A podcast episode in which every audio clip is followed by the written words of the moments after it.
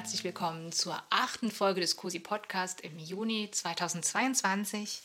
Ich bin Sarah, meine Pronomen sind sie, ihre und neben mir sitzt Danny. Hallo, ich bin Danny und meine Pronomen sind er bzw. ihm. Hey Danny, wie geht's dir heute an diesem doch etwas kälteren Junitag wieder? Ja, ganz gut. Äh, irgendwie, ich, also jetzt wieder. ähm, ich habe vorhin erstmal noch mal ein Nickerchen machen müssen. Ähm, irgendwie äh, fehlte da noch ein Stück Restschlaf am Wochenende. Aber jetzt ist alles wieder hergestellt. Ich ist was im Magen. Auch und wir können loslegen. Ich sage ja Nickerchen und Essen sind manchmal die, das Heilmittel für alles, vor allem Nickerchen. Shoutout ans Nickerchen. Auf jeden Fall. Okay, Genau, ähm, wir fangen direkt an. Wir haben wieder ein schönes Programm zusammengestellt für euch heute. Und der erste Punkt ist wie immer Representation Matters. So ist es.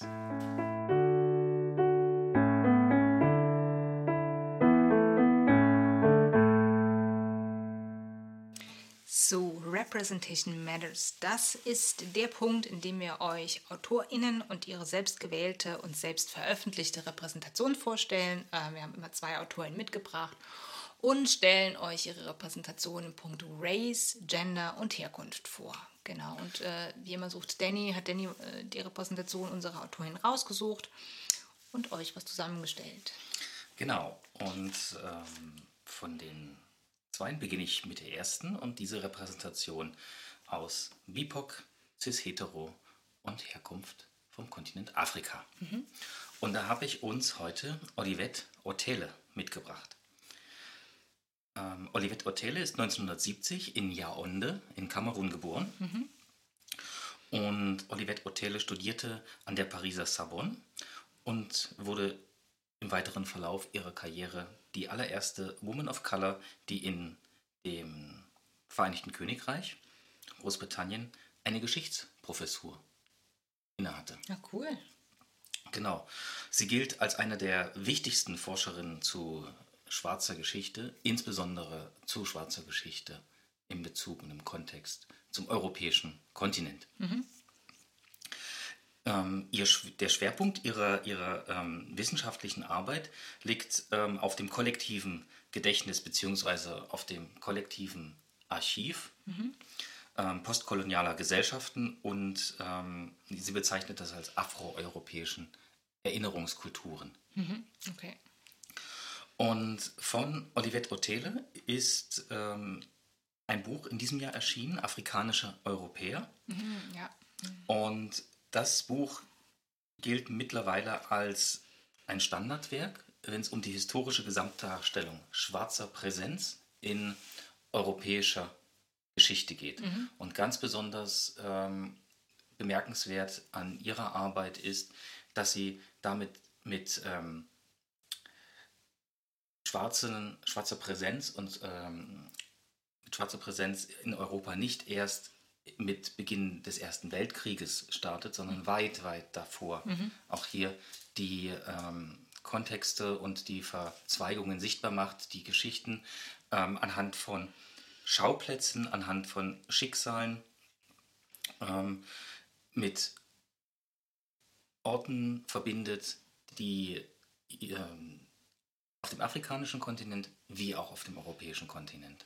Mhm. Und ähm, in dem Zusammenhang auch wahnsinnig bemerkenswert, dass es viel, viel gut recherchiertes, nach wissenschaftlichen Standards erarbeitetes Wissen mhm. hervorbringt ähm, und in einem Buch zusammenführt, das es uns leichter macht, schwarze Geschichte im europäischen Kontext ähm, weit, weit länger mhm. ähm, zu erfahren und besseres Wissen zu erhalten, als das, was ähm, eigentlich so schulbuchhaft mhm. bisher immer nur vermittelt wurde.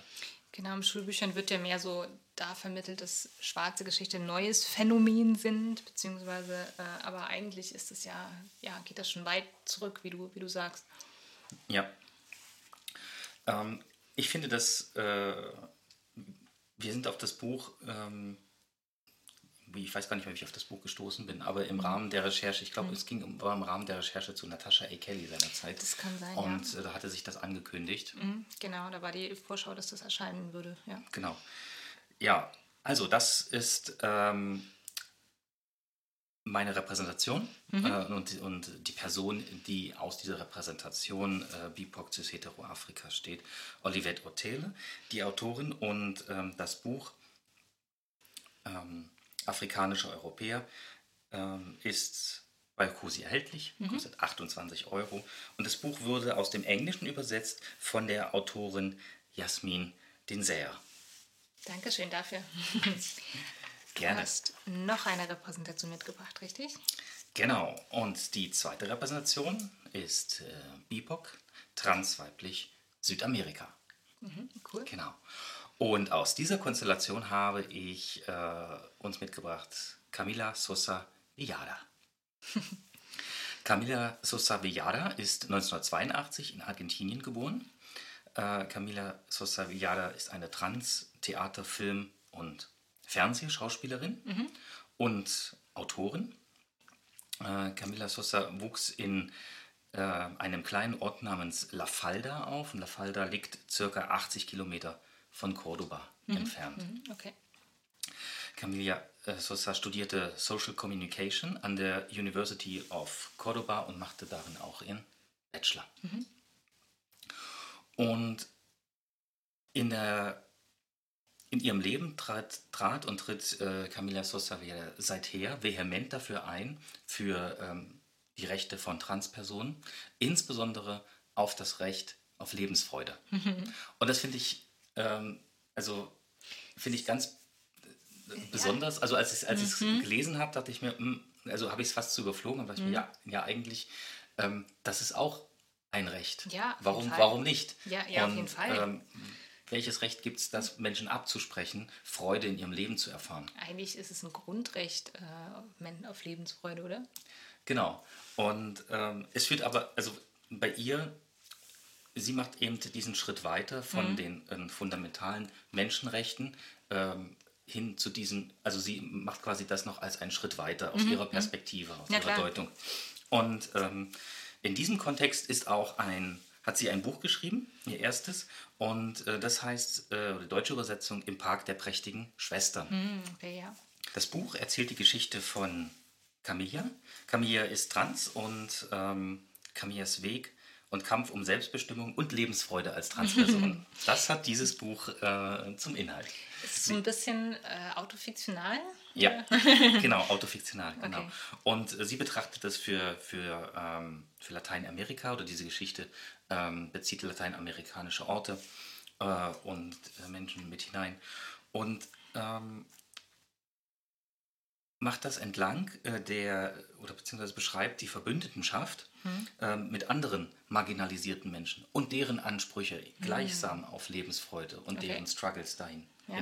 Und das ähm, bringt diese, bringt sie halt zusammen, bringt diese äh, Menschen zusammen und beschreibt halt in wunderschöner Sprache und, und herrlich, herrlich tief und, und, und, und äh, farbig ähm, eben diese Kämpfe und, und, und den Genuss des Lebens, den sich diese Menschen, die, ähm, den sich Camilla gönnt, äh, es beschreibt die, ähm, die Struggles äh, in dem Heimatort mit äh, den Nachbarn, mit den Menschen, die, äh, die sie stigmatisieren etc. pp. Und ähm, es ist äh, ein schönes, äh, zeitgenössisches, wichtiges Buch und eine wichtige Perspektive, äh, die wir sonst eher selten finden, lateinamerikanische äh, Trans-POC-Perspektiven. Das stimmt, ja.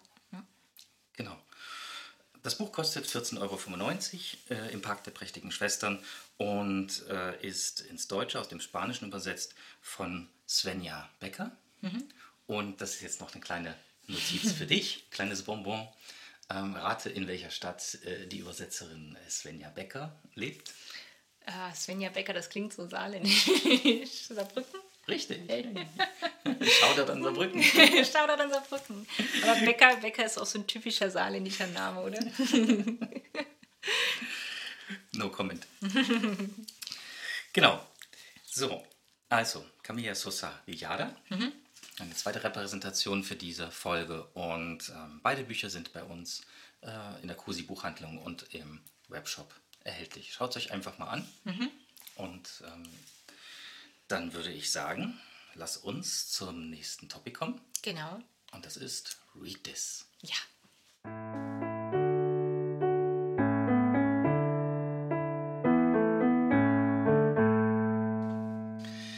Sarah, welche Bücher möchtest du uns heute bei Read This näher vorstellen? Genau, du sagst es, es sind diesmal zwei Bücher, die ich vorstellen möchte. Ich fange jetzt mal mit dem einen Buch an. Das greift auch schon so ein Thema auf, was wir später nochmal genauer behandeln werden. Und mhm. zwar geht es um das Thema Schwangerschaft. Und zwar geht es deshalb darum, weil ich selber schwanger bin. deshalb habe ich auch äh, ein Schwangerschaftsbuch ein, äh, gelesen und äh, möchte das gerne vorstellen, weil es wirklich, wirklich gut war und ich es wirklich empfehlen kann äh, für Menschen, die schwanger sind und die wirklich umfassend Informationen möchten äh, von, ja, von der Schwangerschaft bis zum Wochenbett, zum Ende des Wochenbetts quasi hinaus. Das Buch heißt Gute Hoffnung von Karin Dannhauer. Ähm, Untertitel ist Hebammenwissen für Mama und Baby. Äh, hier steht tatsächlich Mama, es ist aber es ist noch in der Zeit geschrieben und sie versucht es auch so ein bisschen ähm, ja, übergreifend zu schreiben, also auch für geschlechtsoffen, weil mhm. wir alle wissen, eigentlich, ja, man muss nicht unbedingt weiblich sein, um ein Kind zu gebären. Man kann sich auch einem anderen Geschlecht zuordnen. zuordnen. Äh, genau. Aber äh, ja, ich weiß nicht, wann es, weiß jetzt gar nicht mehr, wann es zum ersten Mal rausgekommen ist. Es ist die sechste Auflage. 2017 ist es zum ersten Mal erschienen. Da war das Thema noch nicht so präsent wie heute. Mhm. Genau. Ähm, es hat noch einen zweiten Untertitel, Naturheilkunde und ganzheitliche Begleitung. Das hat mich am Anfang so ein bisschen abgeschreckt, weil es auf dem Hinten drauf steht. Also das auch, ähm, äh, wie heißt das, ähm, äh, Homöopathie erwähnt wird. Ähm, aber davon auf jeden Fall nicht abschrecken lassen. Ich sage auch gleich warum. Okay. Also, wie gesagt, das Buch fängt an. Das ist ein dickes Ding, 442 Seiten ohne den Anhang mitgerechnet. Also wirklich äh, super viel Information von Beginn der Schwangerschaft, also wirklich Beginn der frühen Zeichen der Schwangerschaft bis zum Wochenbett. Und es gibt Informationen über verschiedene ja, Beschwerden, die in der Schwangerschaft auftreten können, was das bedeuten kann. Es gibt Informationen zu verschiedenen Untersuchungen, die während einer Schwangerschaft gemacht werden. Die erklärt, hier wird erklärt, was bedeuten diese Untersuchungen, ähm, was steckt dahinter und hilft auch Menschen, die schwanger sind, so eine Richtlinie zu bekommen, okay, brauche ich diese Untersuchung, brauche ich sie vielleicht nicht und auch selbst, ja, selbstbewusst zu entscheiden, okay, was möchte ich tun, was möchte ich nicht tun. Ähm, was möchte ich untersuchen lassen, was möchte ich abklären lassen, welch, oder was ist wichtig und was ist eher so ja, nice to have zu sagen. Es gibt Informationen über die Ausstattung, die ein Mensch wirklich braucht, wenn ein Baby kommt. Also sowohl von der Ausstattung, was Kleidung betrifft, als auch von der Ausstattung, was das Kinderzimmer betrifft, was die Wickelstelle betrifft, was äh, ja, ansonsten Zubehör betrifft. Es gibt Informationen über äh, Behördengänge, über Richtlinien, über Elterngeldanträge, Mutterschaftsgeldanträge und so weiter und so fort. Also all das steckt hier drin. Und es geht auch ja, um die Geburt. Wie läuft eine Geburt ab? Was passiert da überhaupt im Kreissaal? Was kannst du selbst entscheiden als Mensch, der gebärt? Was kann der oder die Partnerin entscheiden? Und ähm, ja, wie läuft überhaupt so eine Geburt ab? Wie kann sie ablaufen? Wo kann geboren werden? Also zu Hause, im Geburtshaus oder was ist der Unterschied daran? Und all das steckt halt hier drin. Und auch, wie gesagt, später mit, mit dem Wochenbett. Wie sieht ein Wochenbett aus? Was solltest du tun? Was passiert beim Stillen? Wie geht das? Und wo kriegst du Hilfe? Also es ist wirklich vollgepackt mit mhm. Informationen. Genau. Was ich mich äh, gerade frage ist, mhm. Du hast, du hast es ja noch nicht, hast du hast es noch nicht ganz gelesen, oder? Natürlich. So, Doch, ich habe ich hab das ganz durchgelesen. Ich habe mir auch hier, äh, wie du siehst, also einige Zettel hier dran gemacht ah, ähm, okay. Zum, okay. zum Nachschlagen. Gut, na das umso besser, mhm. ähm, weil dann stelle ich meine Frage direkt.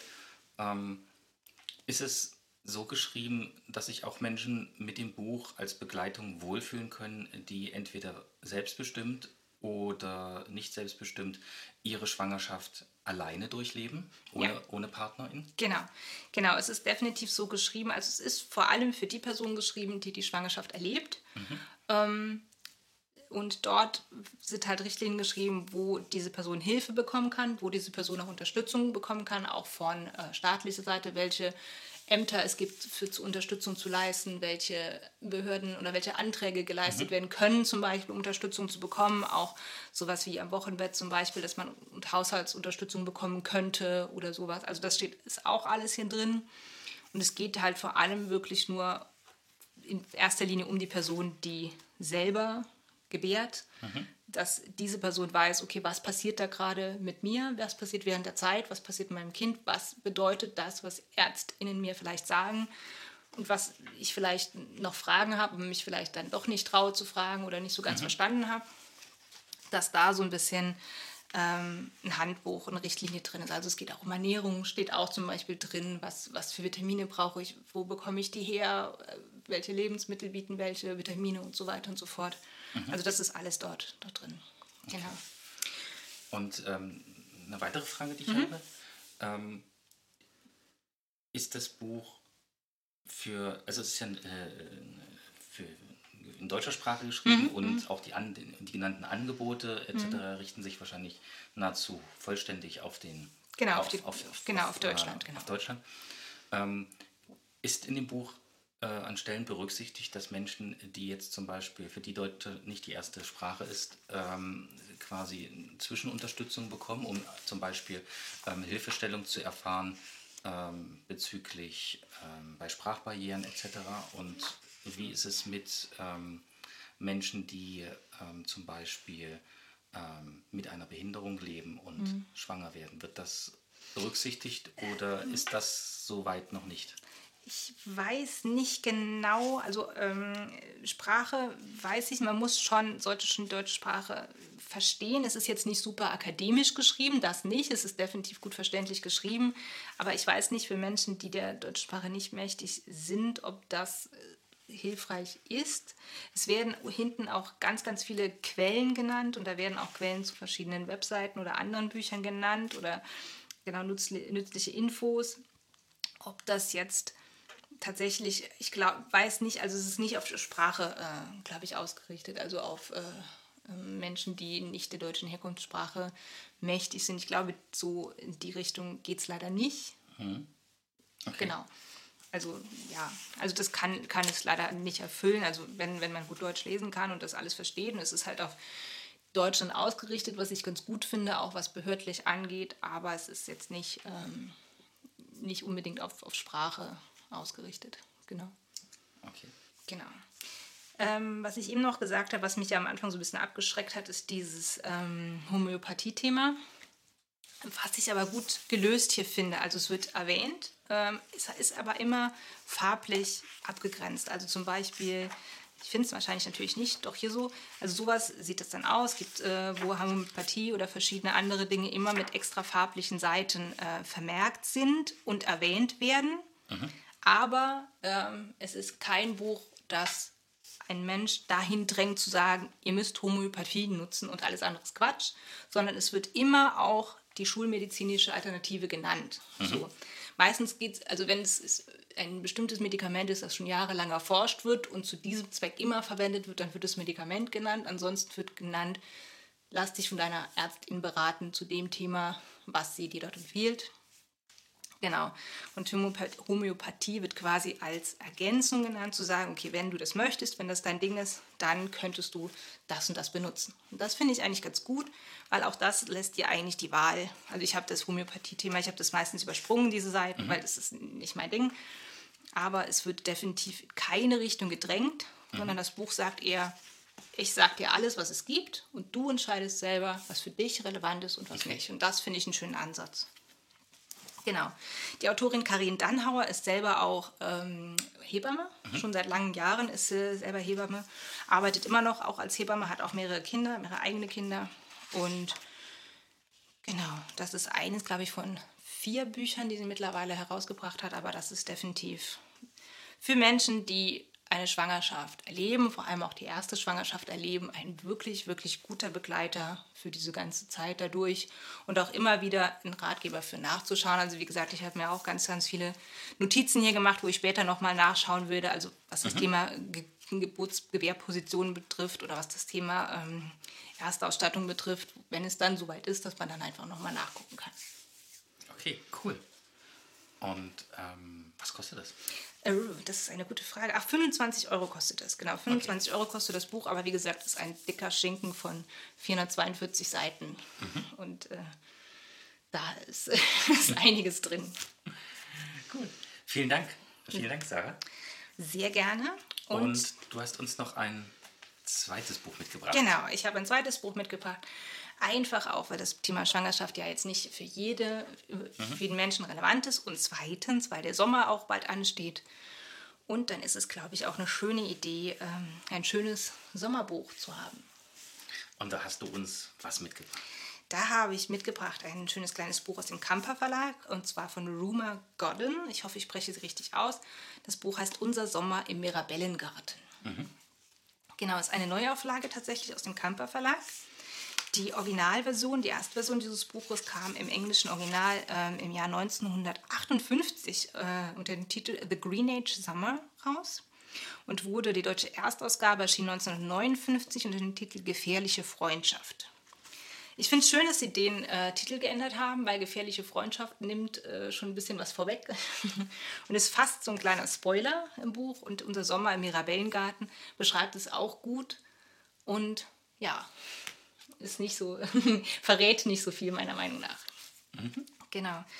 Ähm, ich gucke mal gerade, ob hier drin steht. Genau, es wurde übersetzt aus dem Englischen von Elisabeth Pohr und ist, wie gesagt, im Kamper Verlag erschienen. Und die Story handelt von einem, einer Familie. Es sind äh, mehrere Kinder, es sind, glaube ich, fünf Kinder, die ähm, es sind vier Kinder, vier Kinder, die ähm, aus England kommen und Sommerferien machen wollen mit ihrer Mutter. Ähm, ihr Vater ist ähm, Botaniker und ist oft unterwegs, oft auf Reisen, kommt nur selten nach Hause und deshalb ist die Mutter meistens allein mit den Kindern und dann beschließen sie, Sommerurlaub zu machen und sie fahren dazu nach Frankreich in die Champagne-Region und äh, buchen sich da quasi in so, einem, in so einem Hotel ein, so ein bisschen herrschaftliches Hotel, also so ein bisschen Grand Hotel, aber so in dieser, dieser Klasse. Mhm. Ähm, wunderschönes altes Hotel, großer Garten hinten dran, also dieser Mirabellengarten und ein großer Flaniergarten hinten dran. Und als sie dort ankommen, wird ihre Mutter aber krank und muss ins Krankenhaus und die Kinder sind quasi allein im Hotel äh, dort. Und ja, das Hotelpersonal ist so ein bisschen auch überfordert mit äh, vier turbulenten Kindern. Und das Buch handelt irgendwie davon, was diese Kinder in diesem Hotel erleben, weil es ist, äh, zwei der Kinder sind, also die älteste ist glaube ich so 16 gerade, die äh, zweite ist so 13, 14 in dem Dreh und dann noch so kleinere Kinder. Und es ist so ein bisschen, also es wie so ein, ich habe das mal so ein bisschen im Kopf gehabt, wie so ein alter französischer Film, weil es wird sehr viel Landschaft erklärt, sehr viel ausschweifend von dieser Champagne-Region, von dieser ganzen äh, ja, Ausstattung des Hotels erklärt und es wirkt immer so wie so ein ja, wie so ein schöner alter französischer Film. Also du kannst dich quasi so reinschwelgen in, dieses, in, dieses, in diese Atmosphäre und es wird dann natürlich auch das Essen erzählt, was es dort gibt, diese gute französische Küche und so alles. Und jeder dieser Hotelangestellten und auch die Kinder selber sind so eine eigene Persönlichkeit. Also alle haben ihr so eigenes, eigene Persönlichkeit, die so miteinander agiert. Und was schnell klar wird, ist, dass irgendwie keine der Personen ähm, so ist, dass du sie permanent gut leiden kannst, sondern immer denkst du, magst du meine Person, dann ist eine andere Szene, wo du denkst, oh, jetzt mm, ja, irgendwie findest du sie gerade doof und dann magst du sie wieder. Und neben diesem Sommer ähm, geht es halt auch darum, dazu irgendwie so rauszufinden, irgendwas ist in diesem Hotel passiert, weil es ist so ein Rückblick von dem zweitältesten Tochter der Cecile, die das quasi erzählt und die schon am Anfang erzählt, ja, sie wollte die Geschichte dieses Sommers aufschreiben. Du weißt, okay, irgendwas, irgendwas ist da passiert. Aber ähm, erst zum Ende hin wird dann auch aufgelöst, was dort passiert ist und was sich dort ergibt und so. Aber während des ganzen Buches ist es eigentlich so ein Buch, wo du quasi förmlich ja, die Hitze, so die Hitze spürst, dieses Sommers und dieses Gefühl, was du vielleicht auch als Kind kennst, wo du denkst, okay, der Sommer endet nie. Es ist so Sommer jeden Tag, ist eigentlich, mhm. ja, du hast Zeit und du streunerst da rum und verbringst, manchmal faulenst du auch und hast das Gefühl, irgendwie würde der Sommer nie enden und dann kommt irgendwann der Tag und denkst, oh, jetzt endet er doch, jetzt ist er doch nur drei Tage oder so. Und das, dieses Gefühl wird so schön transportiert, finde ich, in diesem, in diesem Buch. Genau. Das Gute ist, ich muss auch keine, keine Triggerwarnung oder so aussprechen. Also es ist wunderbar, ja, wunderbar zu lesen, wunderbar ähm, zu, zu fühlen, dieses Buch. Es zieht sich manchmal so ein bisschen, auch das ist ja so ein bisschen Sommergefühl, wo manchmal denkst du träge dahin zieht, aber es ist nicht unangenehm. Es ist einfach ja, ein schönes Buch, das ja am besten gelesen ist, wenn es wirklich auch heiß draußen ist, weil dann ist es so wirklich wie so ein 4D-Buch. wenn du selber die, wenn du selber die Hitze spürst und dann ja. davon liest, dann kannst du das förmlich so, kannst du so eintauchen in die Geschichte. Mhm. Genau. Also ein sehr guter, falls ihr einen schönen Roman für den Sommer braucht, ähm, wäre Rumor Garden, unser Sommer Mirabellengarten. Ähm, meine Empfehlung ist auch ein schönes kleines Taschenbuchformat, lässt sich leicht mitnehmen. Ist äh, wunderschönes Cover, wie ich finde, so ein äh, Wasser, Wasser Watercolor Cover. Mhm und ein sehr schönes, ja, vielleicht Strandbuch, vielleicht einfach Liegewiesebuch oder Balkonbuch. Kannst du uns noch was zu der Autorin sagen? Ähm, ja, hm, der, der, der, Originaltitel war ja ein Genau, der Originaltitel, Titel, ne? The Green, Green Gage Summer, ähm, ist dort erschienen. Ich kann nicht so wahnsinnig viel zu der Autorin gerade sagen. Ist ihre Herkunft bekannt? Ihre Herkunft, sie ist Britin, also sie ist okay. auch, äh, genau, Sie ist Britin und hat äh, aus der Perspektive geschrieben und schreibt halt als Britin. Die, die Kinder sind ja auch äh, mhm. aus Großbritannien. Ich weiß gar nicht mehr aus, aus welcher Stadt. Aber ähm, genau, schreibt als Britin also auf, auf, den, auf diesen Blick nach Frankreich. Mhm. Okay. Genau. Also es ist, spielt auch zu der früheren Zeit, ich würde sagen, es spielt auch so in den 50ern, äh, 50ern, 60ern Jahren, was die, was die Kleidung äh, auf den Kindern so betrifft. Ähm, ja, genau so. Das ist auch so die Zeit, in der, in der das alles stattfindet. Mhm. Mhm. Genau. Cool. Dann, ähm, was kostet das Buch? Ähm, dieses Buch kostet, ich weiß es gerade nicht, ich weiß es wirklich nicht. ja, ja, ja, ja, ich trage es nach. es wird in den Shownotes zu finden sein, was es, was es kostet. Ich habe tatsächlich der Aufkleber schon abgeguckt. Ja, natürlich, äh, der Aufkleber ist ab. Okay. Aber ähm, genau, ich, wird nicht so allzu viel sein, ist eine kleine Taschenbuchausgabe. Okay, also wir wissen jetzt nicht, was es kostet, aber es ist jeden Cent wert. Auf jeden Fall. Okay. Natürlich. cool. Genau. Schön. Danke, Sarah. Sehr gerne. Und dann würde ich sagen, widmen wir uns unserem nächsten Topic und das ist die Bookwall. Das für diesen machen Monat. wir.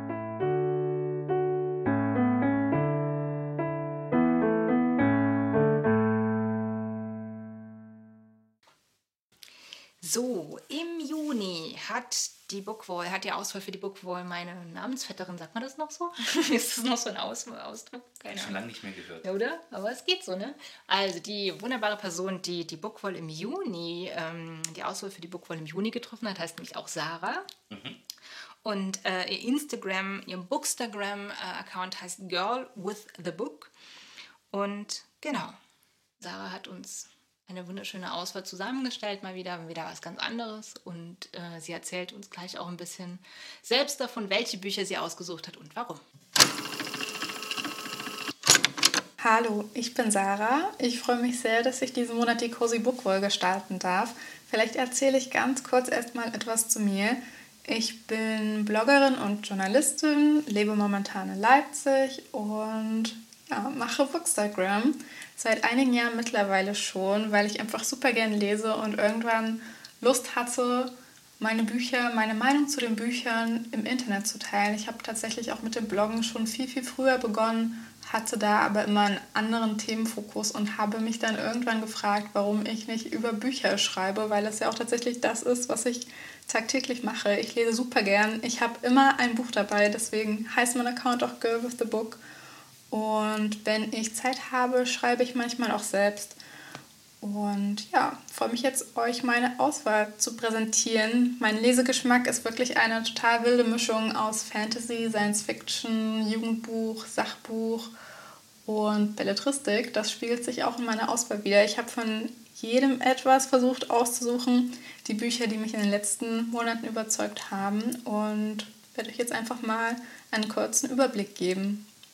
Das erste Buch auf meiner Liste ist Ostbewusstsein von Valerie Schönian, weil mich das Buch tatsächlich selbst sehr zum Nachdenken gebracht hat. Ich bin ja nach der Wende quasi im Osten geboren und habe früher tatsächlich nie so richtig darüber nachgedacht, was das eigentlich bedeutet, weil das alles für mich natürlich total normal war, wenn meine Familie von der DDR gesprochen hat.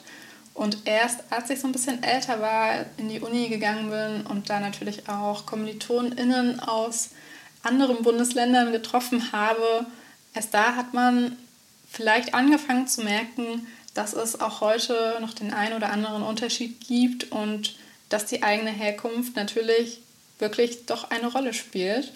Und da hat das Buch für mich einfach einen Punkt getroffen. Deshalb ja, ist das auch auf der Liste gelandet. Weiter geht es mit Schöne Welt, wo bist du von Sally Rooney. Es ist tatsächlich schon das zweite Buch, was ich von der Autorin gelesen habe. Und ich habe mich einfach sehr angesprochen davon gefühlt, weil ich glaube, es jeder Person Mitte, Ende der 20er, Anfang der 30er so geht, dass man anfängt, Dinge zu hinterfragen, also sich fragt, was man vom Leben, vom Leben eigentlich erwartet, was man vom Job erwartet und genau diese Punkte spricht die Autorin eben an. Und sie hat tatsächlich geschafft, wieder sehr spezielle Charaktere zu schaffen, die alle etwas sehr Besonderes haben, sehr lebensnah sind und denen man gerne folgt, um zu erfahren, wie sich ihr Lebensweg entwickelt. Ich habe ja vorhin schon erwähnt, dass ich gerne Science Fiction lese. Ein Buch, das mir sehr gut gefallen hat, ist Der dunkle Schwarm von Marie Krassow.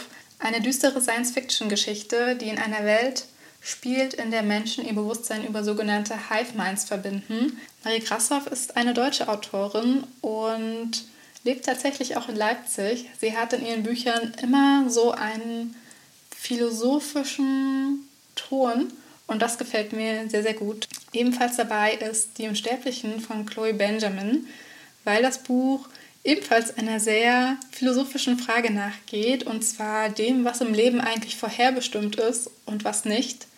Denn vier Geschwister bekommen als Kinder von einer Wahrsagerin ihr Todesdatum genannt. Und das macht einfach total viel mit ihnen und wie sie ihr Leben gestalten. Die vier gehen alle total unterschiedlich damit um, haben natürlich auch tatsächlich immer so eine gewisse Angst, versuchen das immer zu ignorieren. Und was dann passiert, könnt ihr selbst lesen. Ich lese sehr gerne Biografien.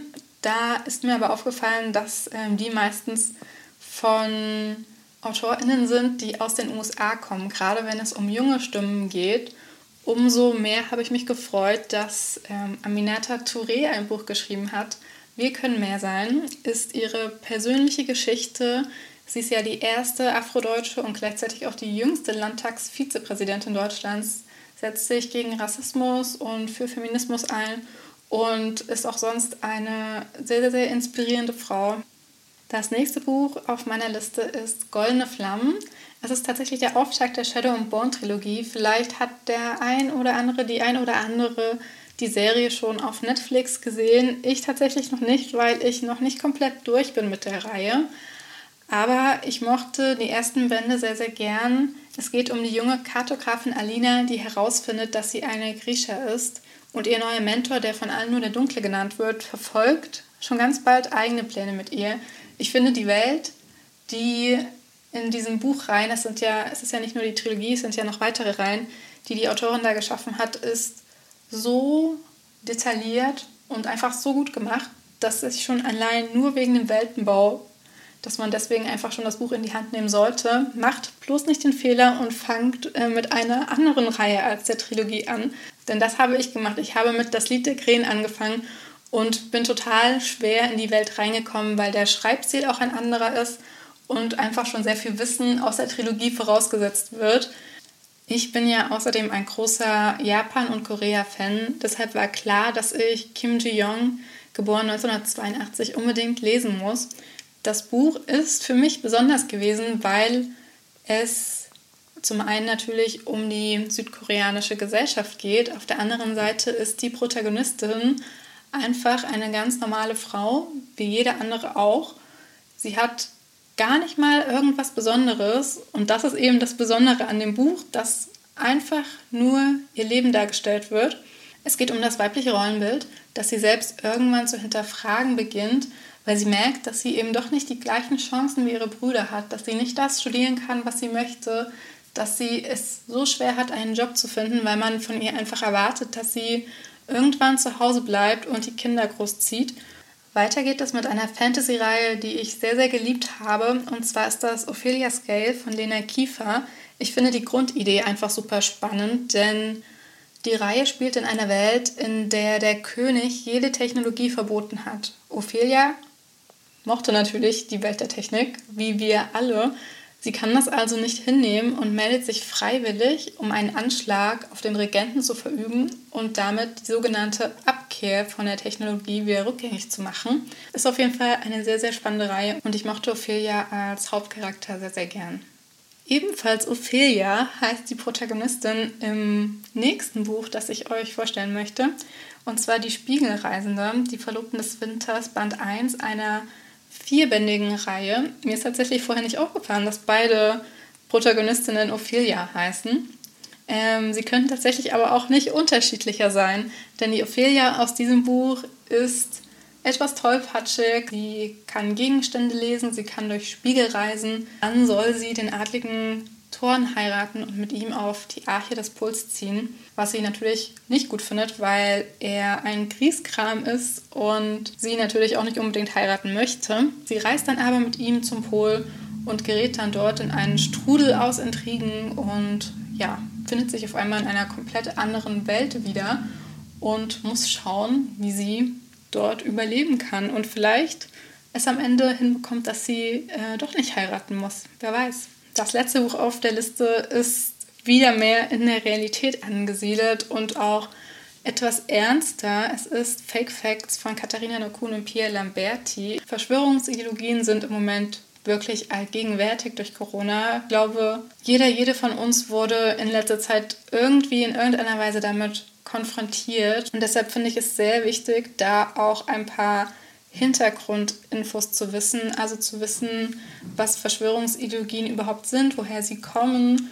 Im Buch wird zum Beispiel auch gesagt, dass es wirklich jeden betreffen kann. Das hat gar nichts mit Bildung zu tun, mit ähm, sozialem Hintergrund. Diese Veranlagung haben wir alle in uns drin. Das fand ich ganz, ganz ähm, eine ganz, ganz wichtige Information zum Beispiel. Und dann gehen die Autoren eben auch darauf ein, was es für verschiedene Verschwörungserzählungen gibt, woher sie kommen, ähm, wie es kommt, dass Menschen, die daran glauben, sich beginnen zu radikalisieren. Und dann natürlich ganz, ganz wichtig, wie wir Menschen begegnen, die Fakten verdrehen, die an Verschwörungen glauben, wie wir darauf reagieren können. Und gerade diese Handlungsanweisungen, diese Empfehlungen waren für mich sehr, sehr wertvoll und sind es vielleicht auch für euch. Das war meine Auswahl. Vielleicht ist ja für euch was dabei. Es hat mir sehr, sehr viel Spaß gemacht, die Bücher zusammenzustellen und euch ein bisschen was dazu zu erzählen. Und wer weiß, vielleicht sehen wir uns ja ganz bald und hören uns schon ganz bald auf Instagram. So, vielen Dank, liebe Sarah. Also ich habe mindestens ein Buch auf deiner Bookwall, das ich selber lesen will. Ich verrate noch nicht welches, ich habe es dir schon gesagt, aber ihr anderen werdet es vielleicht irgendwann mal im Podcast hören. Mal gucken. Äh, ja, vielen Dank, dass du die Auswahl getroffen hast und dass du dabei bist. Ja, danke auch von mir, liebe Sarah. Und dann widmen wir uns dem nächsten Topic mhm. für diese Folge. Und das ist die Kategorie Point of View. Genau, so ist es.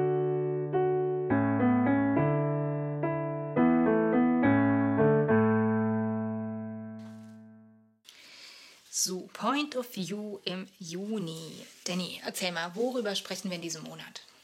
Ja, wir sprechen in diesem Monat, ähm, beziehungsweise nochmal ganz kurz für Menschen, die vielleicht das allererste Mal in unseren Podcast reinhören. In Point of View beschäftigen wir uns ähm, in kritischer und selbstkritischer Art und Weise mit der Buchbranche mhm. und insbesondere in Bezug auf ähm, gesellschaftlich relevante Themen und mhm. Kontexte. Genau.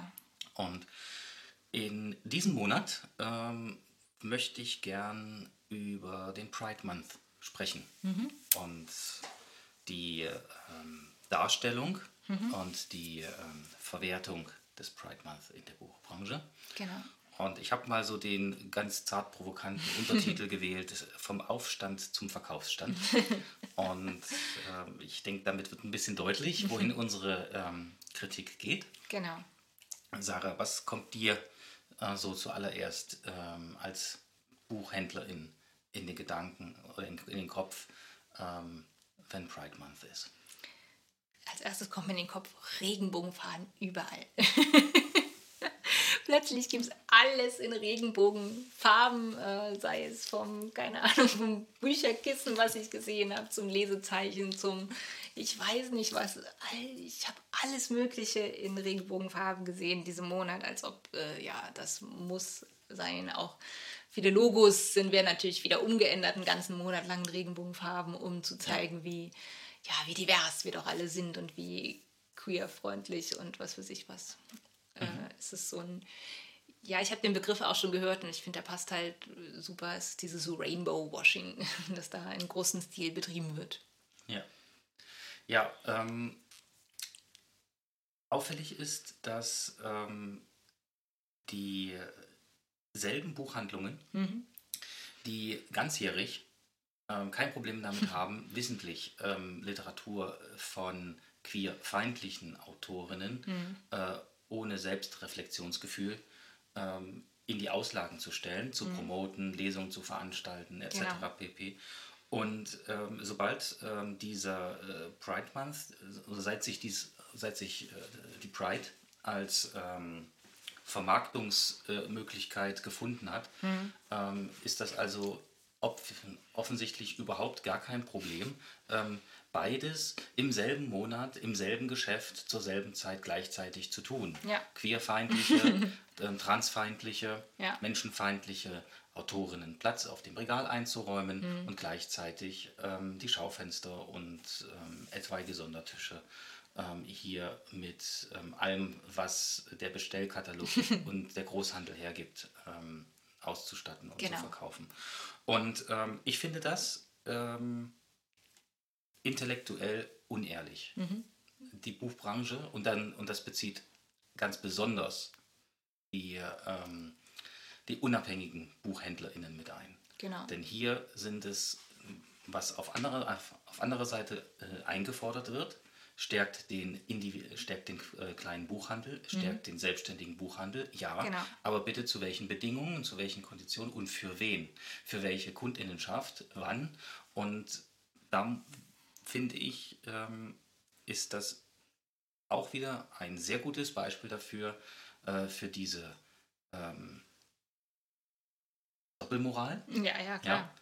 Ja. Ähm, und ähm, bedauerlicherweise kann man es fast nicht besser ausdrücken, als in einem und demselben Geschäft zur selben Zeit beides zu tun. Ja, Äh, gegen und für ja, äh, äh, Menschenrechte zu sein. Genau. Verrückt. ja, tatsächlich. Es ist ja auch dieses leere Zeichen dieser Regenbogenfahne, das ist ja, die ist ja nicht da, weil sie so schön bunt ist oder weil das jetzt plötzlich in allen Farben, sondern die hat ja, ist ja ein Symbol und dieses Symbol wird äh, meiner Meinung nach auch so ja, inflationär gehandhabt, indem ich einfach überall diese, diese Fahne, diese bunten Regenbogen drauf haue und so und sage, so, das ist jetzt Pride.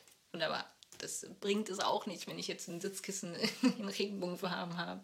Das mag zwar schön anzuschauen sein, aber es verwässert meiner Meinung nach auch dieses Symbol, wofür diese, diese Fahne, diese Farben ja stehen. Und äh, wie du ansprichst, es ist an die Buchhandlung gerichtet, aber natürlich auch an die Verlage. Es bringt nichts, wenn ich in einem Monat lang hier mein Bright-Flagge drauf mache und dann gucke ich ins Verlagsprogramm und sehe, wie divers eben das Programm nicht ist und wie, wie wenig queere Literatur während des ganzen Jahres dort einen Platz findet. Aber dann bringt es auch nichts, wenn ich einen, einen Monat lang mein Symbol, mein Logo in anderen Farben darstelle oder wenn ich, ja, keine Ahnung, weiß ich nicht, vielleicht auch einen einzigen queeren Autor in da, äh, plötzlich highlighte in diesem Monat und das Rest vom Jahr ist mir das eigentlich total egal. Und das ist halt auch, ja, das ist auch an Verlage gerichtet, die da selber sich mal reflektieren müssen, zu sagen, okay, ja, Queer, Queerness ist nicht nur ein Monat lang, sondern bedeutet, ich muss meine eigenen Reihen durchgucken. Ich muss gucken, welche Bücher veröffentliche, welche AutorInnen habe ich in meinem Programm und wie sieht es dort aus.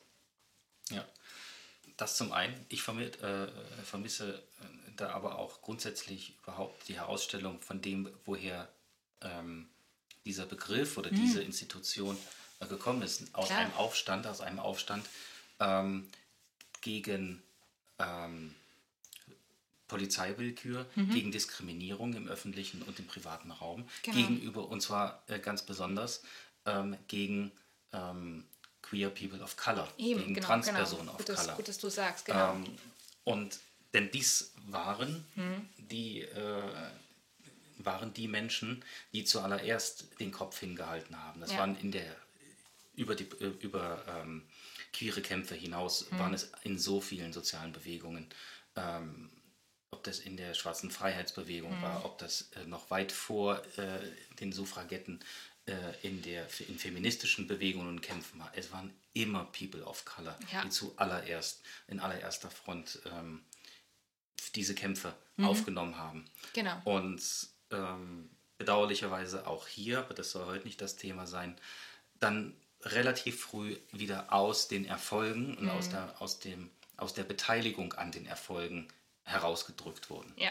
Sodass es ähm, schlussendlich wieder mehrheitlich weiße genau. Veranstaltungen mhm. und auch weißer Kommerz ist. Genau, genau. Ähm, genau, so wie diese ganzen Pride-Marches da fast zu einer Party verkommen, wo dann Leute sich ja, dahin gehen und sich betrinken und zu Musik tanzen, überhaupt nicht wissen, was dahinter steckt. Äh, da, warum das wichtig ist, immer noch auf die Straße zu gehen, aber nicht um zu, ja, nicht sich zu betrinken und das als große bunte Party zu begreifen, sondern zu begreifen, dass es hier darum geht, Sichtbarkeit zu schaffen und äh, ja, Wahrnehmung zu schaffen für queere Menschen und auch hier, ja, vor allem auch, äh, das geht auch an alle Cis-Menschen, äh, straight Cis-Menschen, hier diesen queeren Menschen nicht den Platz wegzunehmen, sondern es geht nicht um euch gerade, es geht nicht um eine Party oder es ist bunt ist, sondern es geht darum, dass queere Menschen hier laut und sichtbar werden. Und wir sind Allies, wir sind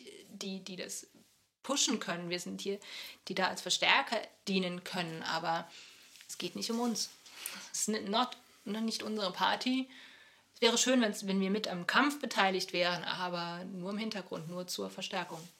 Ja. Und eben genau dieser, dieser, dieser Teil der Kämpfe oh, für Selbstbestimmung, für Gleichberechtigung, für gleiche mhm. Rechte. Genau. Ähm, hier in dem Fall für ähm, LGBTIQA mhm. Menschen. Mhm.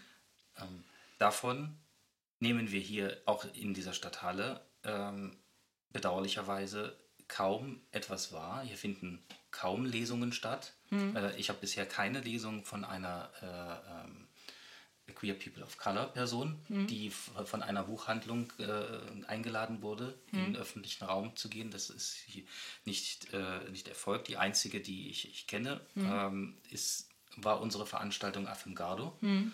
ähm, mit äh, Dr. Michaela Dudley hm. als ähm, genau. Trans-Person ähm, of Color. Mhm. Aber ansonsten findet außerhalb von äh, der Vermarktung äh, und dem raschen Einsammeln von mhm. Geld, gerne Geld aus queeren Geldbörsen, ja. das dann in, äh, in straight äh, ähm, Institutionen mhm. und äh, genau. ja, in straight Kanäle wieder zurückfließt. Mhm. Aber mehr ist da leider nicht. Und genau. das ist ähm, absolut nichts, worüber wir, was wir feiern sollten. Genau, genau. Ich meine, in Halle ist, glaube ich, der Bright Month, der Haupt-Bright Month, irgendwie, glaube ich, im September oder so. Ähm, genau, der, der zweiten, Sept äh, zweite, zweite, zweite und dritte Septemberwoche. Mhm. Genau, genau. Ähm, ja, ich habe aber auch nicht das, das Gefühl, dass sich das dann ändern wird, dass es dann äh, so ein anderes Verhältnis wäre, dass dann ähm, mehr Lesungen, queere Lesungen vor allem mit queeren Menschen of Color stattfinden werden. Also das, die Hoffnung habe ich leider auch nicht.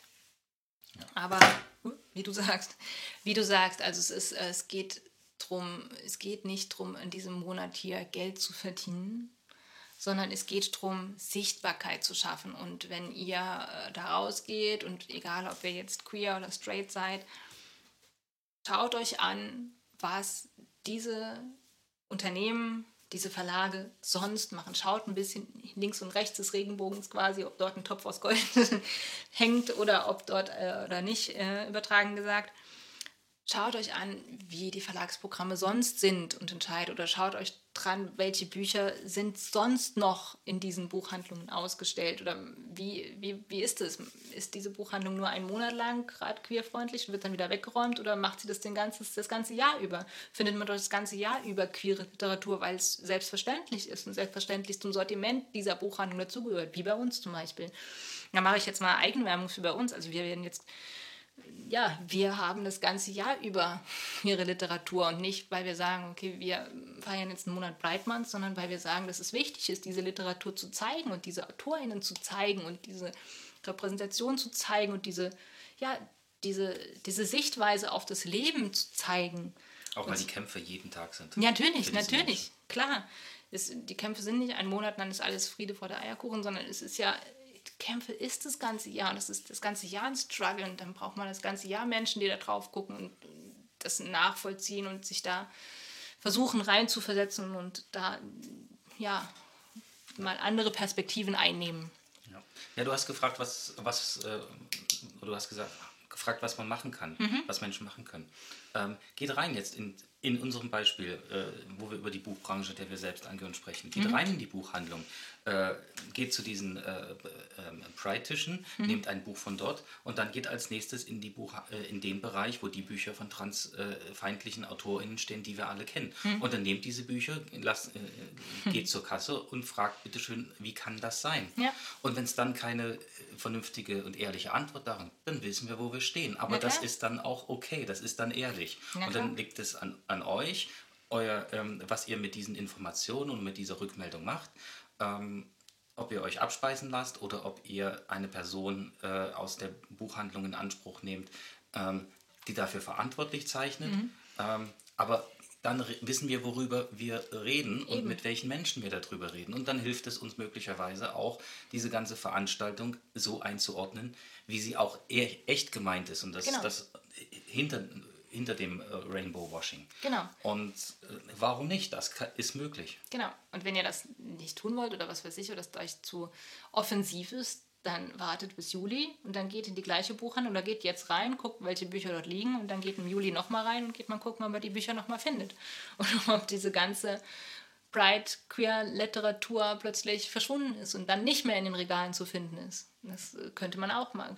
Habt ihr auch ein Bild davon, okay, wie, wie, wie weit her ist es denn eigentlich damit? Genau, ob es dann quasi zum, zum Ende des Monats wieder eine große äh, Remissionsveranstaltung ist, genau. die den Monat abschließt. Also ja. in der Buch Remission in der Buchbranche nicht verkaufte Bücher können an die Verlage zurückgeschickt werden. Und genau.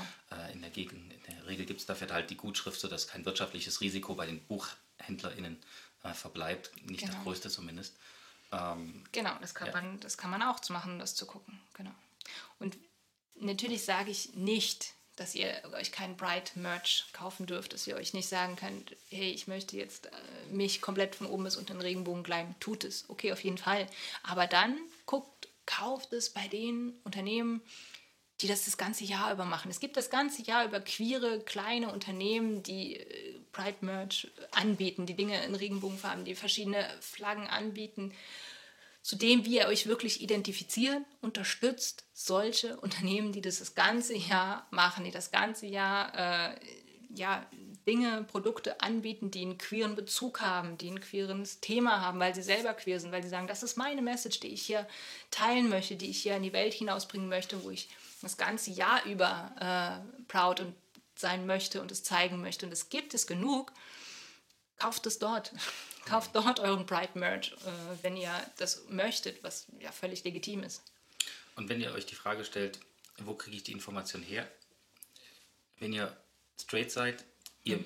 habt alle Zugänge, hm. ähm, erwartet nicht, dass queere Menschen für euch äh, kostenlose äh, Wissensbereiter sind, ähm, informiert euch selbst, beobachtet, ja. beobachtet, sprecht, äh, beobachtet die Läden, in die ihr geht, mhm. reflektiert euer eigenes Konsumverhalten ja. und schaut, wo kauft ihr was eure Dinge, in dem Fall Bücher, aber es, es gilt mhm. für andere äh, Konsumgüter auch. Mhm. Schaut einfach mal drauf wie, und nehmt ähm, queere Realität mit in eure Realität hinein Mhm. und versetzt euch in andere Menschen und schaut, ähm, wie die Geschäfte Mhm. äh, diesen Menschen äh, das ganze Jahr gegenüberstehen.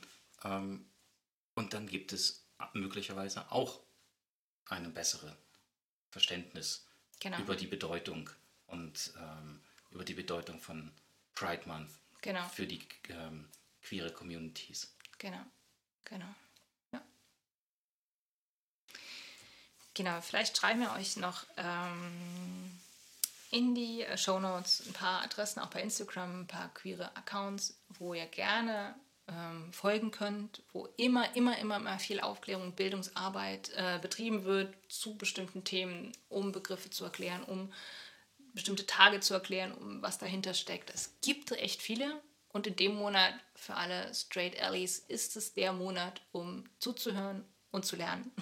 Ja. Und es gibt es alles da draußen. Informationen sind gerade haufenweise da draußen, werden von queeren Menschen geteilt und gepostet und es ist einfach so einfach gerade zu lesen, zuzuhören, zu lernen. Ja. Punkt. Ja. Und bitte, bitte, wenn ihr Zeit und Kapazitäten und die Möglichkeit habt, dann bezieht bitte auch unbedingt migrantische, queere migrantische Unbedingt, Perspektiven ja, mit ein. ja. Bezieht äh, ähm, auf Color, ähm, queer of Color Perspektiven mit ein. Was immer ihr bekommen könnt, das außerhalb, weit außerhalb eurer eigenen Perspektive vielleicht ist. Ja, Gesucht geht genau dahin. Genau. Kommt gerne bei uns in der Buchhandlung vorbei. Wir empfehlen euch gerne auch Literatur von genau solchen AutorInnen, die eine solche Perspektive bieten. Haben wir jede Menge da und zwar das ganze Jahr über. Danke, Sarah. Danke dir, Danny. Damit widmen wir uns unserem nächsten Topic und das ist über den Bücherrand. So ist es.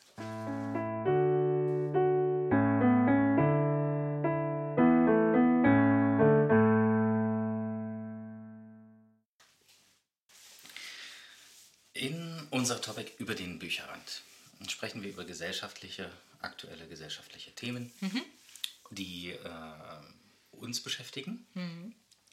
Und Sarah, äh, dir war es wichtig, äh, zu dieser Folge über das Thema reproduktive Rechte zu sprechen. Genau, genau. Also reproduktive Rechte heißt das Recht auf Selbstbestimmung im Punkto Schwangerschaft zum Beispiel. Genau, und darüber möchte ich gerne sprechen, weil es war jetzt auch nicht nur in den USA, es war ja auch in den letzten Jahren bei uns in Deutschland sehr, sehr großes Thema, Paragraph 219, Paragraph 219a.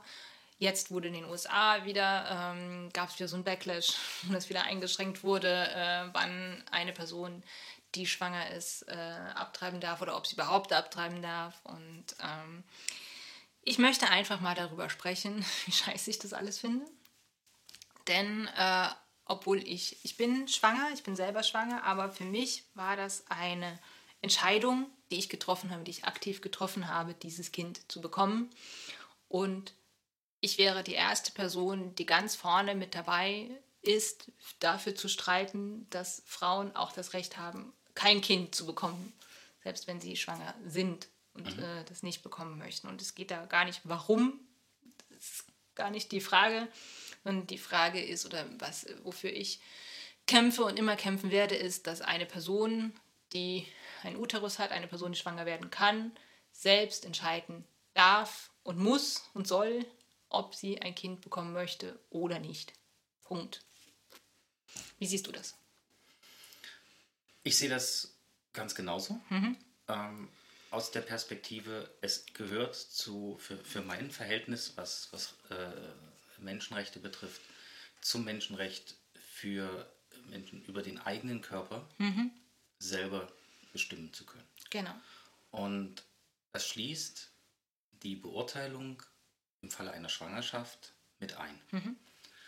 Und da, das ist für mich soweit grundsätzlich. Ähm, ich erkenne an, dass in einer Gesellschaft, in der wir sind, die medizinische Fähigkeiten, medizinische Möglichkeiten sich im Laufe der Zeit et- etabliert hat, ähm, diese lange Phase der Schwangerschaft ähm, ges gesellschaftlich zu betrachten in Bezug auf die, auf die Frage äh, des, des, des Lebewesens. Mhm. Ähm, denn das ist auch immer so eine der zentralen Fragen. Ab mhm. wann ist das Lebewesen ein genau. Lebewesen? Genau. Ähm, was ich sagen will, ist, ähm, dass, eine dass eine Gesellschaft immer wieder auch Rechte ähm, diskutieren wird mhm. In Bezug auf, ähm, das auf den heranwachsenden Menschen. Mhm. Es steht außer Frage. Ja.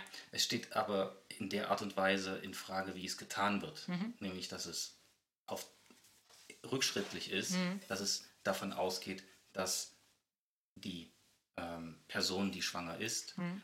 keinerlei Rechte hat genau. an dieser Frage, die ihren Körper betrifft und ihre, ihre, ihre ihren, ihren, Geist und ihre mhm. Persönlichkeit ähm, unbeteiligt sein zu dürfen. Genau. Oder, zu, oder nicht beteiligt sein zu dürfen. Genau. Und ähm, das, ist, äh, das ist nicht rechtens. Genau. Genau, die Gegenargumente sind ja immer, ja, das ist ja schon ein Lebewesen, sobald ein Herzschlag ist, aber dieses Lebewesen ist nur überlebensfähig durch die Person, die außen in dessen Körper es sich befindet. Es ist nicht lebensfähig außerhalb dieses Körpers bis zu einem bestimmten Zeitpunkt. Und dieser Zeitpunkt ist sehr, sehr weit fortgeschritten der Schwangerschaft, bis dieser neue Mensch lebensfähig ist. Ohne diesen, die Frau oder der Mensch mit Uterus drumherum mhm. ist, ist nicht lebensfähig. Es ist kein, es ist nicht so, okay, der hat keine eigene Entscheidung, da ist kein Gehirn, kein da ist ein Herzschlag, der einfach nur dafür sorgt, dass das Blut durchgepumpt wird. Es ist nur mhm. eine biologische mhm. Sache, weißt du? Mhm. Und deshalb muss diese Person, die schwanger ist, immer das letzte Wort haben. Beratung durchaus, also definitiv. Und das ist ja auch das, die Krux dabei, ähm, dass es zwar Beratung gibt, was Schwangerschaft betrifft, die aber sehr in eine Richtung geführt wird oder meistens so in eine Richtung geführt wird, okay, soll davon hinausführen, die Schwangerschaft weiterzuführen. Das ist eigentlich das, das Ziel unterschwellig. Und das andere ist ja, das gleich mhm. reden, das andere ist ja, sobald eine Frau sich dafür entscheidet, das Kind zu bekommen, ist die Hilfe danach, wenn das Kind mal da ist, die ist super rudimentär. Also es ist ja so, wenn eine Frau wirklich entscheiden würde und sagt, ich möchte das Kind bekommen, bin aber alleinerziehend, bin, habe kein Einkommen, um das Kind zu finanzieren und was weiß ich was alles, dann ist es super rudimentär, da Hilfe zu da diese Hilfe zu bekommen, wo man, wenn, ich glaube, wenn das auch anders geregelt wäre, dass die Frau weiß, okay, auch wenn ich alleinerziehend bin, auch wenn ich kein Einkommen habe, auch wenn ich was weiß ich was habe und ich bekomme dieses Kind, steht mir so viel Hilfe zu, dass ich das in einem guten Umfeld aufziehen kann und dass das Kind alles an Versorgung bekommt, dass ich alles an Versorgung bekomme als, als Frau und dass ich mich wirklich zurücklehnen kann, sagen kann, okay, ja, ich kann das Kind bekommen, kann es im sicheren Umfeld bekommen, dann wäre das, glaube ich, nochmal ein anderes Thema, weil das passiert ja nicht. Es wird ja nur darüber bestimmt, zu sagen, okay, du musst das Kind austragen, was dann damit passiert, pff, das ist egal. Hm. Übertrieben gesagt. Ja, zumindest ähm, ums, also es ist nicht egal, was dann passiert, ja. weil dann. Ja, ja. Ich weiß, was. was genau, also man hört, es ist ja so viele Geschichten, wo danach äh, das Kind, danach die Ämter versagen, danach das Jugendamt versagt, danach wirklich die Hilfe, die dann eigentlich, wo wirklich Hilfe gebraucht werden würde, nicht besteht, um das Kind und die Person, die, die es geboren hat, zu versorgen, um dort Hilfe zu leisten, zu sagen, okay, ja, du hast dich dafür entschieden, wir unterstützen dich mit allen Mitteln so, dass du das auch vernünftig aufziehen kannst, dass es dir und dem Kind an nichts fehlt, dass ihr die Grundausstattung habt, dass ihr Essen und Trinken und was weiß ich was alles habt und dass ihr nicht allein gelassen werdet. Das wäre ein Punkt, in dem wir ansetzen könnten und müssten. Ja. Aber nicht der Punkt zu regulieren, okay, ab wann drängen wir die Frau oder diese Person, das Kind zu bekommen oder auch nicht. Hm. Es sagt ja was über, über, den, über den Stellenwert und überhaupt über den Wert, den wir äh, Menschen, die gebären können, hm. äh, in der Gesellschaft, indem wir diesen Menschen in der Gesellschaft geben, äh, zu der Zeit während der Schwangerschaft hm. und zu der Zeit nach der Schwangerschaft, beziehungsweise auch im Kontext einer hm. äh, ähm, eines Schwangerschaftsabbruchs. Mhm. Ähm, du hast es vorhin schon mal gesagt, du hast das Stichwort Beratung mhm. gesprochen. Was ich aufgenommen, wahrgenommen habe aus verschiedenen ähm, Quellen und Gesprächen, es ist keine Beratung, es ist nach wie vor eigentlich eine Propaganda. Mm, auf jeden ähm, Fall. Und bemerkbar daran, dass sobald sich Menschen trotz dieser Verpflicht, mm, verpflichtenden Beratungsgespräche ähm, für diesen Schwangerschaftsabbruch entscheiden, ja. dass das dann quasi in einer Art und Weise in, in eine Art äh, mhm. Täter äh, ja. Äh, ja. Ähm, Zuschreibung führt. Eben. Und, äh, oder aus Sicht der Propaganda, in, wir müssen unsere Instrumente verbessern, denn ähm, das hätte eigentlich nicht passieren dürfen, Eben. dass eine Person sich äh, dann gegen unsere Propaganda entscheidet. Genau. Und, und das ist, äh, von daher ist es, hat es zu wenig mit den Bedürfnissen, also ja, viel ja. zu wenig mit den Bedürfnissen ähm, der Person äh, zu tun, die in diesem Konflikt äh, steht, in diesem, mhm. äh, oder in, die mhm. in einem möglichen Konflikt steht. Klar. Ähm, Unsicherheiten, äh, ähm, der Blick auf die auf die, die Lebenspers auf die aktuelle Lebensperspektive, mhm. der Blick auf die Zukunft, die Frage, äh, in welchem Kontext diese äh, Schwangerschaft begründet wurde ja. und äh, ja. die äh, Tragiken, in welchen Kontexten sowas passieren kann, kriegen wir aktuell ja. aus allen Ecken der Welt, ähm, aus diesem Land wie aus so vielen anderen Ländern auch gespielt. Ja, ja.